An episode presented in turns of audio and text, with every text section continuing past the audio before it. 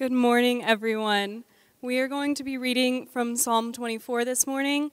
Um, there are blue Bibles under your seats. If you don't have a Bible, please take this one as a gift from us. You're not stealing from the church. We would love to be able to give you guys a Bible. Um, our reading is going to be on page 507 in those blue Bibles. Um, Psalm 24 The earth is the Lord's, and the fullness thereof, the world and those who dwell therein.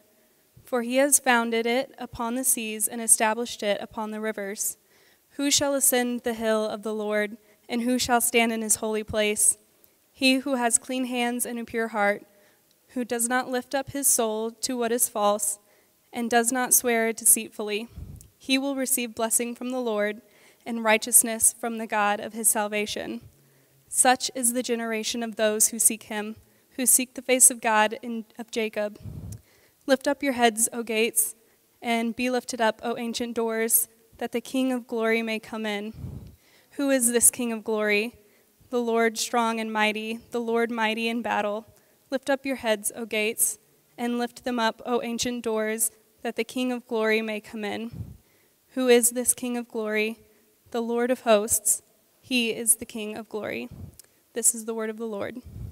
We are in the book of Psalms this summer, and that's uh, we are going to we plan on being in the book of Psalms many summers to come, uh, taking a break from our normal sermon series from the Gospel according to Mark to learn from what has been uh, God, the songbook or the worship manual for God's people for literally millennia. This is a book that has been with God's people being formed since their uh, since the days of Moses all the way until when they uh, came back from exile. It's very, it's been very, very precious. Um, it was precious to Jesus and his disciples. In fact, Jesus seems to quote from and identify with the Psalms more than any other book in the Bible. And the Psalms are the, uh, the they, he not only would have sung them along with the other disciples on, at the Last Supper, but quotes from them directly in his last hours. Um, and so they're very important for us to get to know, but more importantly, uh, we, we understand from Jesus himself that these books lead us directly to Christ. And so today we're going to be looking at this psalm and specifically seeing how it anticipates the King of glory, the true King of glory, who Christians know to be Jesus himself. And so, um, I, uh, the, and the book of Psalms today, you'll find with this one particularly, is not just a book about worship. You're not just reading it like you might read a textbook. It's not just demanding worship, it's provoking worship. It moves us to worship. And even as I was praying this morning, that's my own prayer for my own soul as well as yours, is that as a result of hearing God's words, we would be moved to worship God even louder today. Um, now, we, uh, even for those of us who, it, it, produces worship in us as a church. It really, uh, we've said before, worship is what we're made for, it's what binds us together here.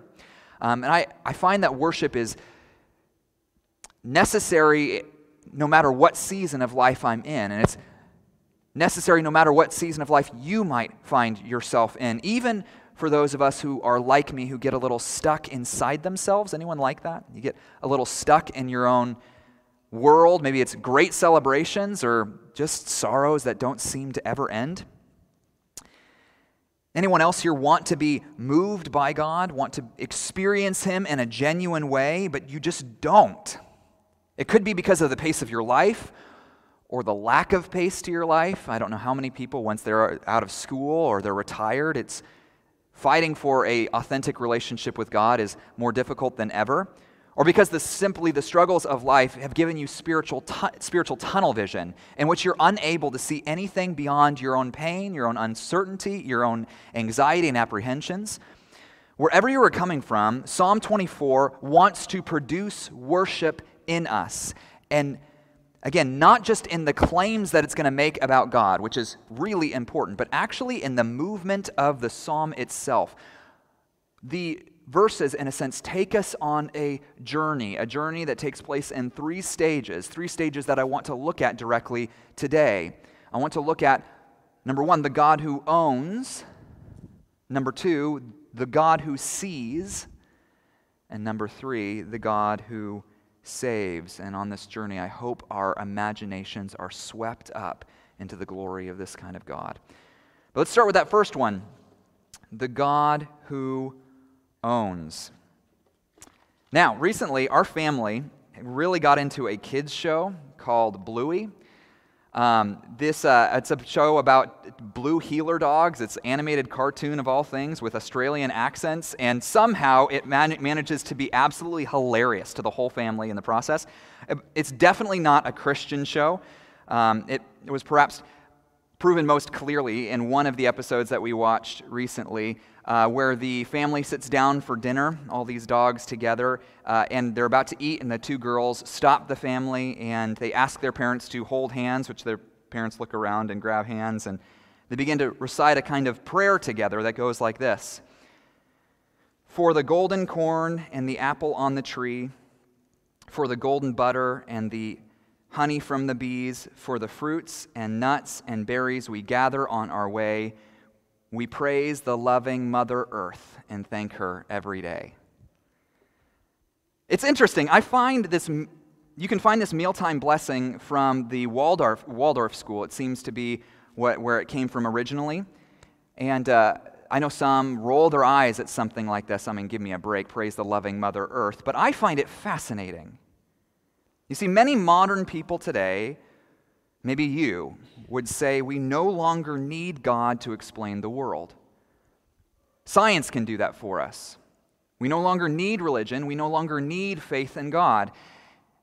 And yet, even in a secular world that's eager to shake God's existence off, or at least a God that I have to answer to, we still can't shake some of the leftovers of faith.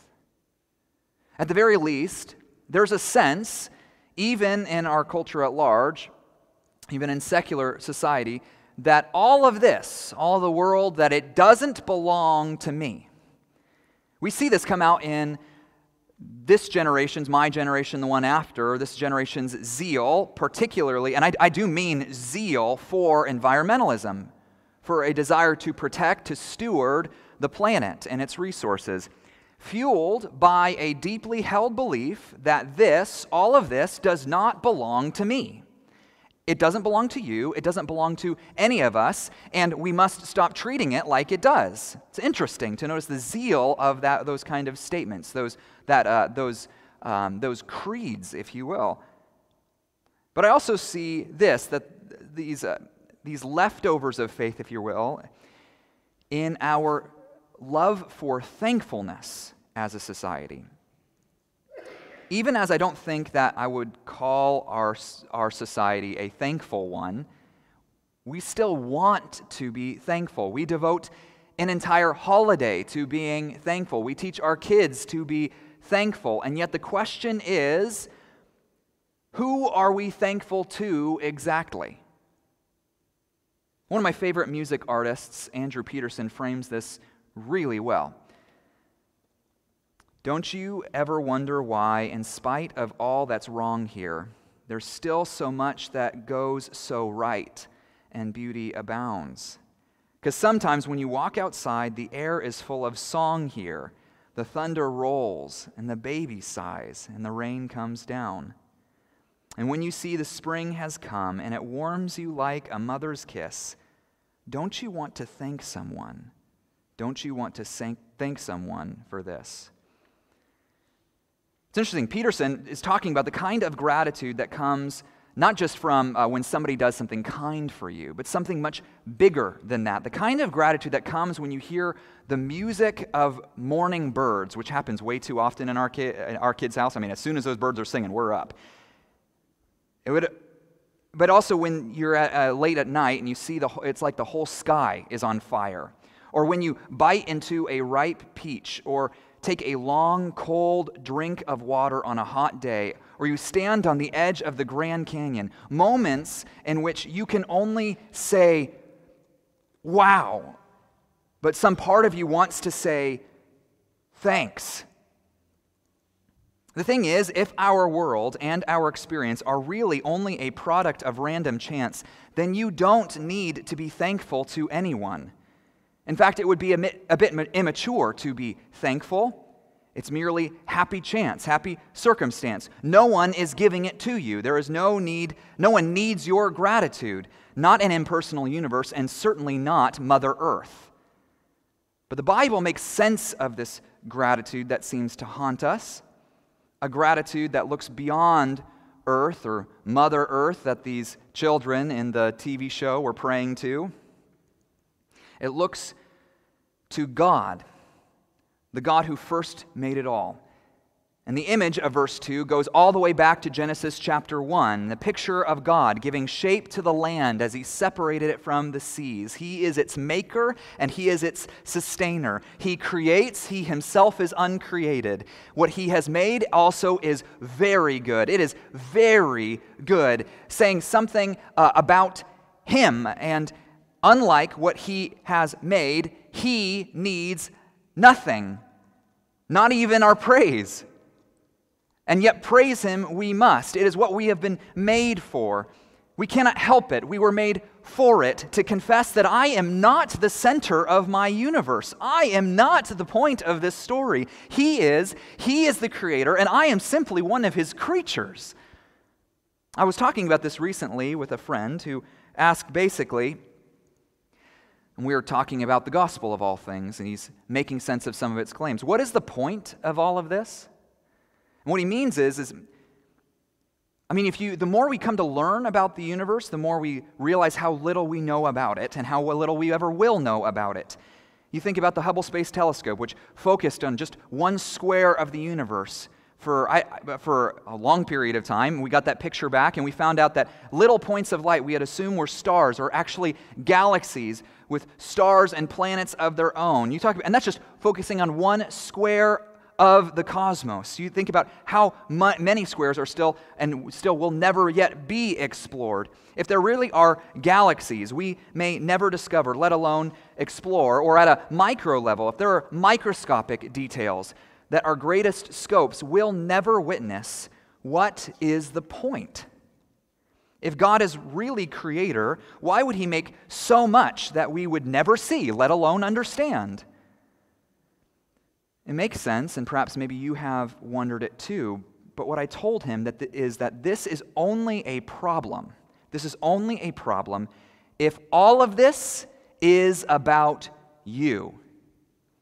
But it's not.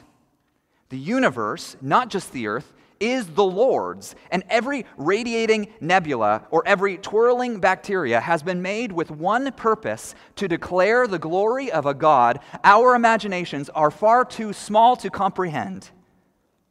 Colossians 1 puts it this way, speaking of Jesus' relationship to creation For by him all things were created in heaven and on earth, visible and invisible whether thrones or dominions or rulers or authorities. Let me ask you, what does that include? Everything that's not Him. All things were created through Him and for Him. And He is before all things, and in Him all things hold together. The language of verse 16 says not, not only were all things and by all things, I mean all things created by him, through him, and not only are they held together by him even now, the reason you take another breath, the reason that your cells hold together in your body, the reason that you have life as you know it, the reason that anything here doesn't dissolve and disappear is because God Himself holds it together by the word of His power. Not only are they created and held together by God alone, but they were created for Him. Jesus is not, the, not only the agent of creation, but the very point of it. He is where creation leads. He is the exclamation point that it causes us to declare. Now, before we move on in that, because we have to come back to this premise, I have to tell you many people have far too low a view of nature, including our bodies and the planet we live on we treat them as unimportant. Not only unimportant, but ex- expendable, as products to be devoured, despised, or disregarded. Friends, this is atheistic. We spend our lives wishing our bodies were other than they are. We spend our lives trying to change them into what we wish they were, in sometimes irreversible ways. And then we treat the earth as a product to consume without concern of, for how this affects our fellow creatures, especially the most vulnerable among us. One of the things I appreciate about this generation is how honest it is about all of these things. These aren't liberal values, friends, these come from the scriptures. Some of us need to hear the beginning of verse 1 The earth is the Lord's. You could insert in that, the earth is not mine.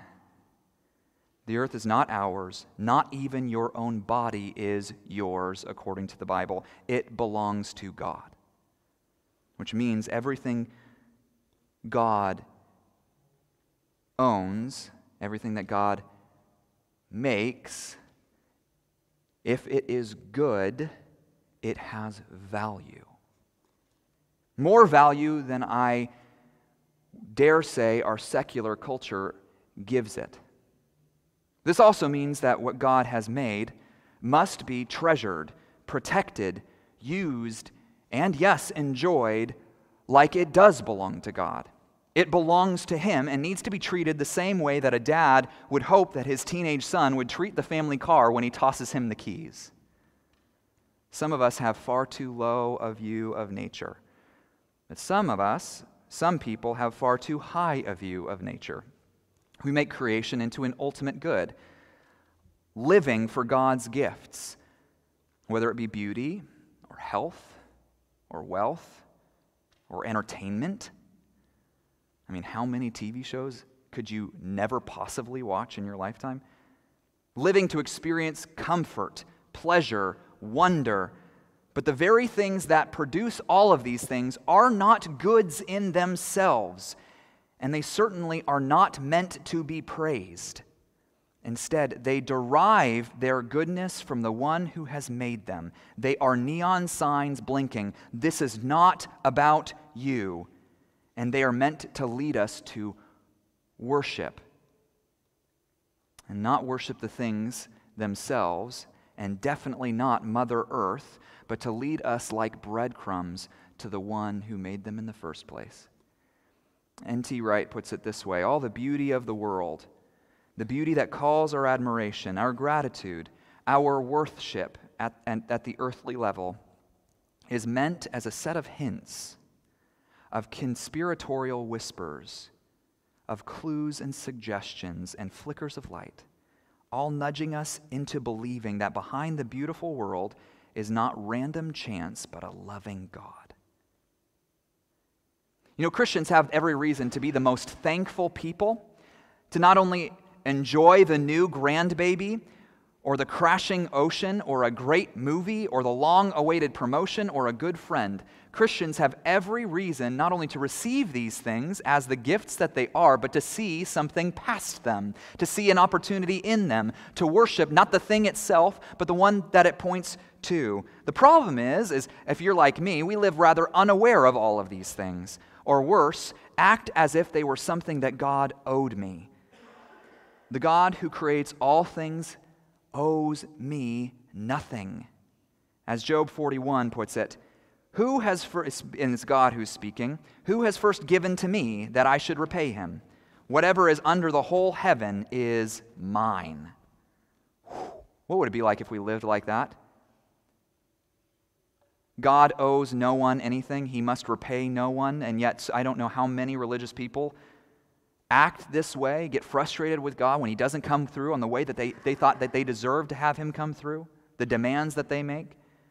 Perhaps one of the spiritual disciplines we need to recapture, friends, is just simply spending daily time listing things to be thankful for, things that lead us as breadcrumbs to our God, especially, and I mean especially when we are buried in stress or start to feel sorry for ourselves or feel like our suffering will never let up. I don't mean to diminish our suffering or the anxiety that you experience, but something we sometimes what we need most in those times is to take our eyes off of ourselves. Go for a walk and notice, list if you must, all of the things that you just normally wouldn't the blades of grass, the spiders, the wind, the birds, all of these things that are leading you, again, as a neon sign. This is not about you.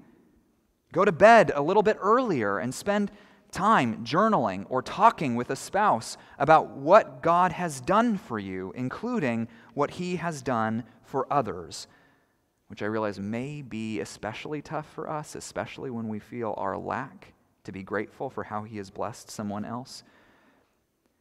Make what you might call a breadcrumb list of all the ways that our God has shown himself to be a good God, a powerful God, a wonderful God. It reminds me of a hymn, an old hymn, for the beauty of the earth. For the beauty of the earth, for the glory of the skies, for the love which from our birth over and around us lies, for the wonder of each hour of the day and of the night, hill and vale and tree and flower, sun and moons, moon and stars of light Lord of all, to you we raise this our hymn of grateful praise. question is, do we? Which leads to the second thing that David considers, and that is number two, the God who sees. Again, David begins with a very clear vision of God as creator, as the God who owns and establishes and sustains everything. But then it's as if his gaze shifts from out there to in here, doesn't it? In verse 3, he asks a very interesting question. If you would read this verse with me, look at your Bibles. For who shall ascend the hill of the Lord, and who shall stand in his holy place? I realize this language might be lost on a, a few of us, many of us, but this hill of the Lord is where God's presence would rest, where the everywhere present God would concentrate his presence in a particular way and dwell with human beings. On this hill, the Ark of the Covenant and eventually the temple rested, and it is where God himself would be worshiped. Which means, here's what David is saying in this question, and it's enormously important we get this. Out of all of the fullness of what God has made, all these goods and experiences He is responsible for, all this stuff that God has given, there is one good I want most, and it is not the good of His hands, it is the good of His face. In other words, He doesn't want just God's stuff, He wants God Himself. He wants to ascend that hill to stand in the very holy place. And I think many people, in a sense, want this too. Many people want to know God, to connect with God in an authentic way. And so, who then does God welcome to come in? Who does he bring close? Is the answer to David's question, who can stand there? Is it, well, pretty much anyone who wants it? The answer seems, if you keep reading, to be an emphatic no. I realize this might be confusing for some of us who imagine God to be a bit like Santa Claus, welcoming anyone to sit on his lap, or Joanna Gaines, welcoming anyone into her home. It's strange for many of us to imagine God denying anyone, let alone slamming the door and bolting it in anyone's face. But David tells us, even as God owns and loves all the creatures he has made, the ones he welcomes to come near him, who he lets ascend that holy hill as David longs, are those with, a, with clean hands and a pure heart. Now, I fear when you hear that phrase, what you hear is God saying he welcomes the perfect. You hear what you largely expect to hear from religious people that Christianity is a religion about doing better and trying harder at being good, at doing better and trying harder than others. You hear that the ones who God loves are the ones who have outperformed the rest. And for some of you, this is a comfort, and some of you, this is a deep source of shame. Many of us want to receive blessing from the Lord, but when we see that description, some of us say to ourselves, Well, I'm out, clearly. Clean hands, pure heart. If you only knew what I brought with me into those doors, what took place even last night. And yet, some of us, looking around us, cross our arms and say, Well, I guess I'm good then. Turns out, verse 4 is a really high bar clean hands and a pure heart. But I think this is a high bar not just for those who feel like we're the mess ups, but even the most religious person stumbles over.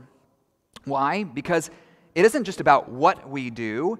After all, some of us have gotten really good at obeying the rules, is as much as it is about why we do it. That is the very point of these verses. In fact, notice the next phrase. Who does God invite? It says, the person who does not lift up his soul to what is false. You could say her soul as well. Does not lift their soul up to what is false. This language is not just about the stuff people see on the surface, but about our deepest, most driving desires, the things that we, in a sense, lift our souls up to, the things that we, in other words, put our hope in, the things that we give ultimate importance to, the things we live for. This is worship language. The reformer John Calvin once described our hearts as idol making factories. What he's getting at is the fact that instead of giving our deepest loyalty to God, the God who owns everything and created everything for his glory, the one who clearly only deserves worship, instead of seeking his face, as we'll see in the coming verses, I only seek after his stuff. I make something else, some smaller, some created thing, my God in his place. As D.A. Carson puts it, we, we aim at de-godding God. It's the essence of sin. Just think about the things, to make this more personal, what are the things that you are that are easiest for you to spend money and time on?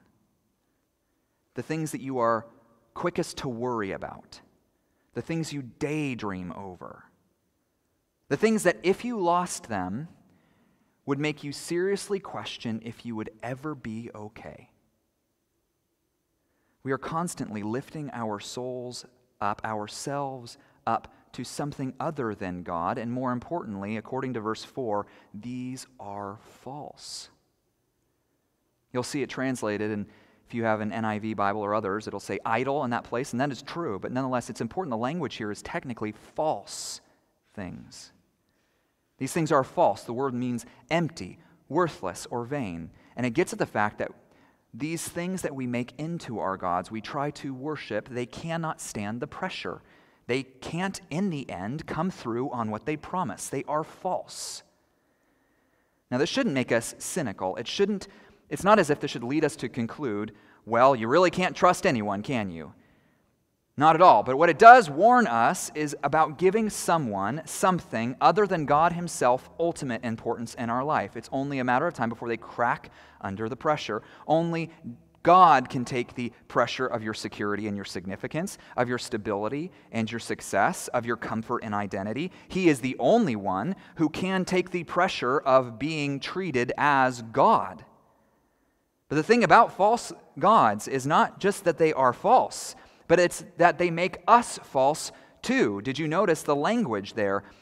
No, does not lift up his soul to what is false and does not swear deceitfully. A language there again doesn't also speak falsehood.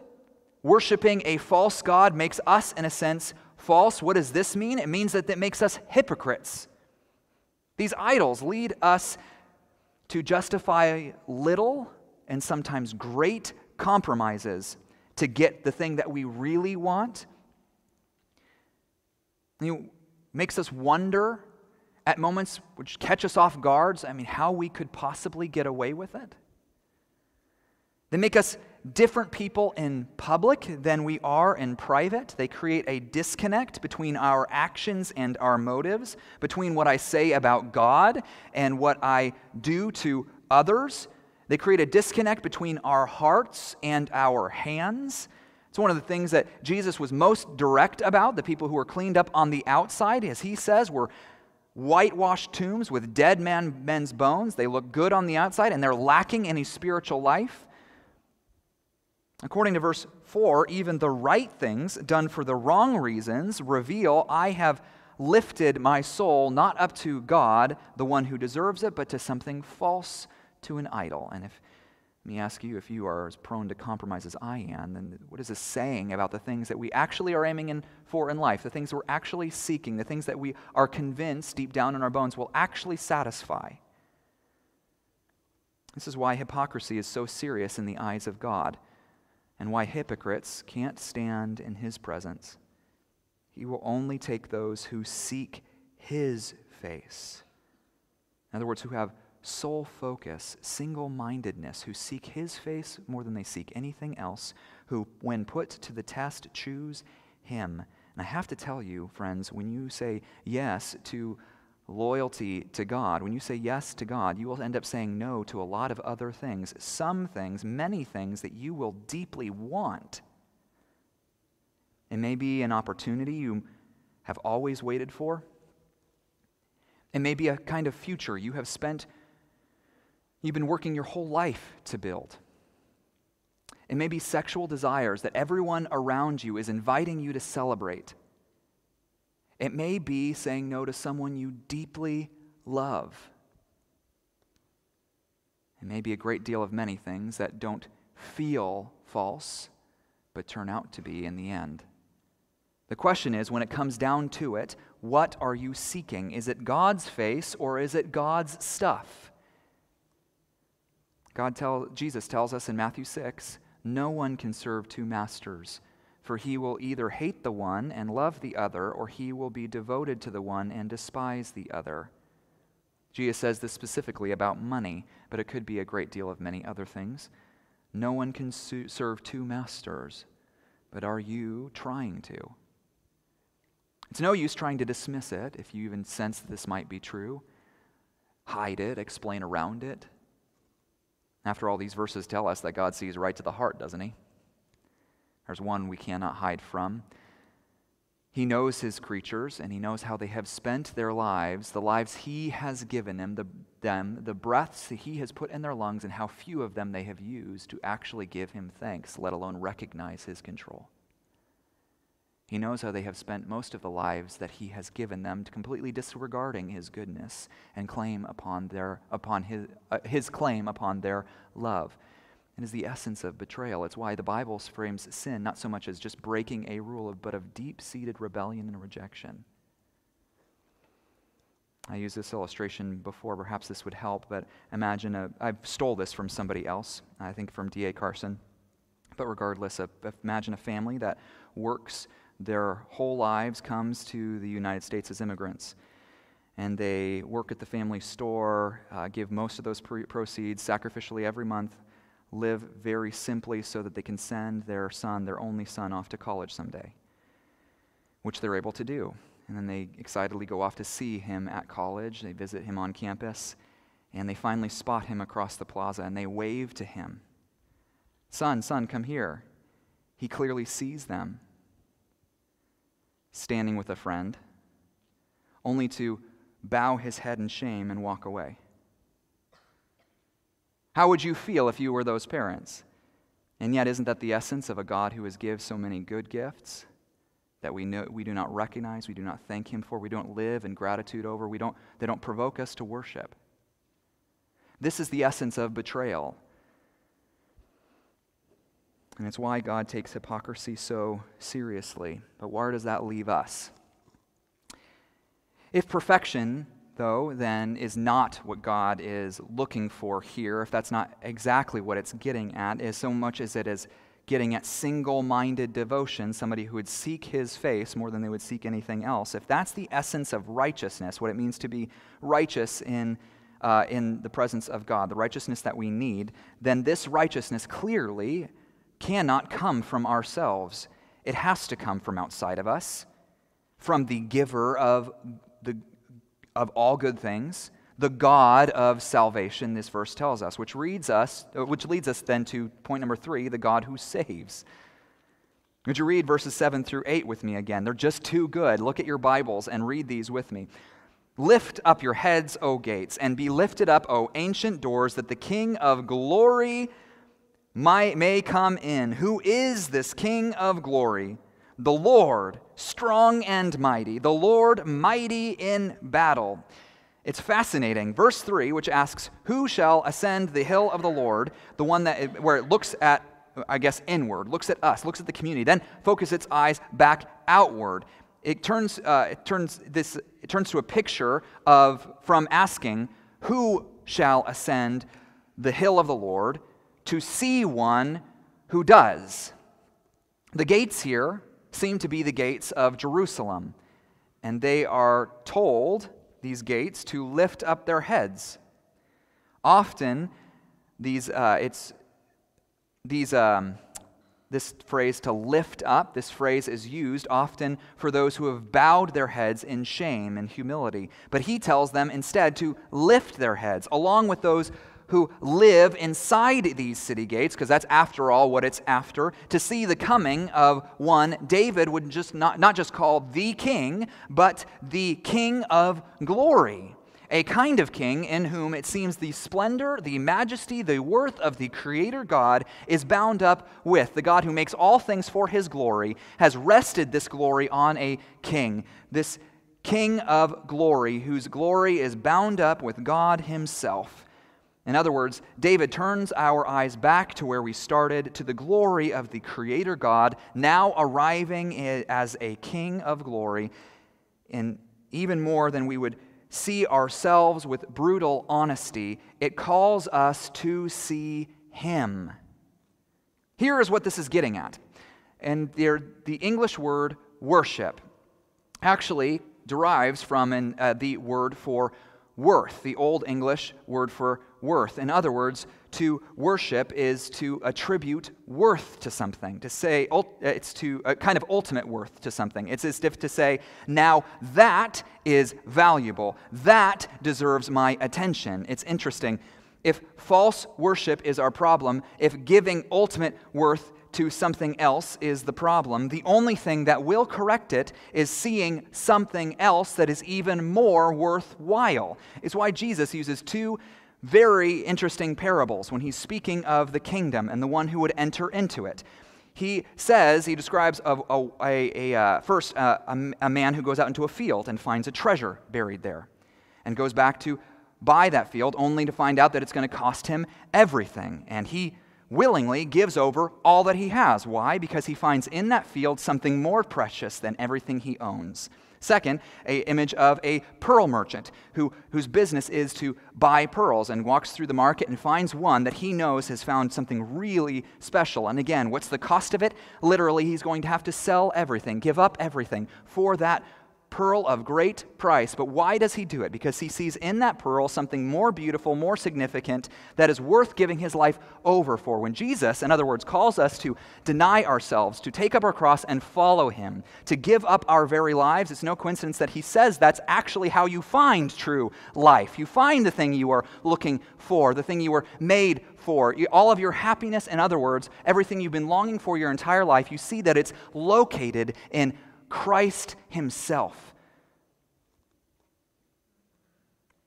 Notice again, this glory, though, is bound up with the king's victory.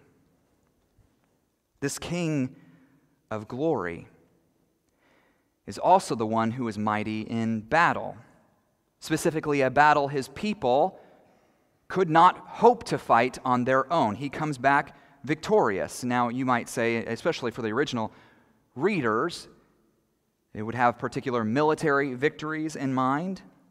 But this picture of victory, a king who fights our battles, would become symbolic of a much greater battle, a battle with sin and evil itself, a battle with the very thing that made us false, that made us such hypocrites, lifting up our souls to what is false.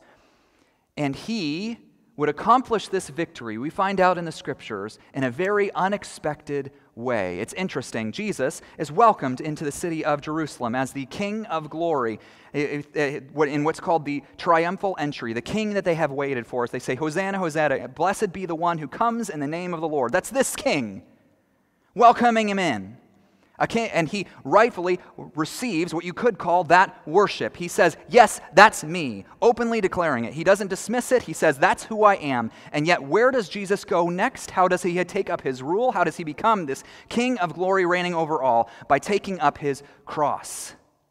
In other words, this king would take up his rule, who would be crowned as the King of glory by not being led into the gates of Jerusalem, but being, by being led out of them. By being led up not the hill upon which God's presence rested, but a much different one. being led to lay down his own life that we might only know ours. We might have life forever, to give us what we have promised here righteousness and blessing. In fact, did you notice that righteousness that it says is given is something that is given from a Lord of salvation? How would we gain it? But through Christ losing all. But as Philippians 2 tells us, as he would gain a name above all other names and receive the adulation, the praise, the, the worship of every creature, as all knees would bow before him, confessing that he is Lord.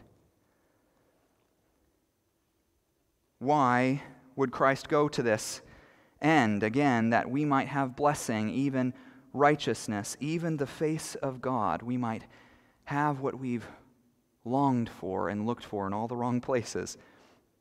You see, friends, only the gospel can correct our false worthship. Only beholding in that crucified King our King of glory. Our crying out, as we will in a moment with a very important song, crown him with many crowns. That is what corrects our false worship, seeing the one who deserves it. As Thomas Chalmers has put it, the best way to overcome the world is not with morality or self discipline. Isn't that interesting? Is that different than you've expected? The best way to overcome the world is not with morality or self discipline. Christians overcome the world by seeing the beauty and excellence of Christ. They overcome the world by seeing something more attractive than the world Christ. Doesn't mean that they won't deny themselves and have real obedience asked of them, but there becomes a reason why, something better on the other side, the pure pearl of great price, that they would lay aside even their own lives to gain. And what hope does that leave someone like me? I'm encouraged by the end of verse 6, specifically the phrase, the God of Jacob. You see, when it came to hypocrites, to those who said one thing and yet were planning another, to those who were known for being false, it's hard to think of a better example than Jacob. If you don't know much about him, I encourage you to go back to the book of Genesis, a man who, according to the book of Genesis, lied, stole, and cheated almost everyone who was close to him, even his brother and father. His very name means something like deceiver. If there is hope for Jacob, there is hope for me but not being not by being perfect. I mean, after all, that's an impossibility. Instead, only lifting my head to behold and welcome the King of glory. Only that will transform me into the kind of man who once lifted his soul to what is false, to the one who now would surrender all to the new Lord of my life, the King of glory, who alone deserves it, who not only owns all things, but in whom everything I have spent my life looking for is found whether you find yourself to be a Christian or not. Friends, seek Him. That is going to be the beating drum of our church, the things that we're, that we're bound around. It's what it means to be a Christian, is to seek the King of glory. To say, this is not about me. This is about Him. And I know when I make it all about Him, supremely by setting my eyes on the cross of Jesus Christ and confessing He is the only worthy King, when I surrender my life, when I give it up, it's through that I find it. Friends, let's go to the Lord in prayer. Lord, we come to you seeking so many wrong things. You know that. You know us so well. And we come not trying to cover up or excuse ourselves, but to say that we want to find in Jesus what we have looked for so many other places, and so we seek your face. And we see the King of glory who has taken up his throne through a cross, who was done so by bearing the infinite cost that my sin deserved, bearing it for my sake, so that I might only know blessing and righteousness from this God, that I might see his face forever. Lord, we, I pray for those here who, whether they've considered themselves Christians or not, if they're, that they would be honest about what they're actually seeking? Have they made God, even God, into a means and to an end? Would they cry out to you for clean hands and a pure heart? And they might find it granted, forgiveness granted, by resting upon Jesus Christ through faith. And it really is for His glory's sake that we exist, that we show up this morning. It's for His name's sake, even that we pray right now and want to devote ourselves once more, even for our short time to come, to giving some, giving far less worship than you deserve, but to giving you worship nonetheless. It's for Christ's sake we pray. Amen.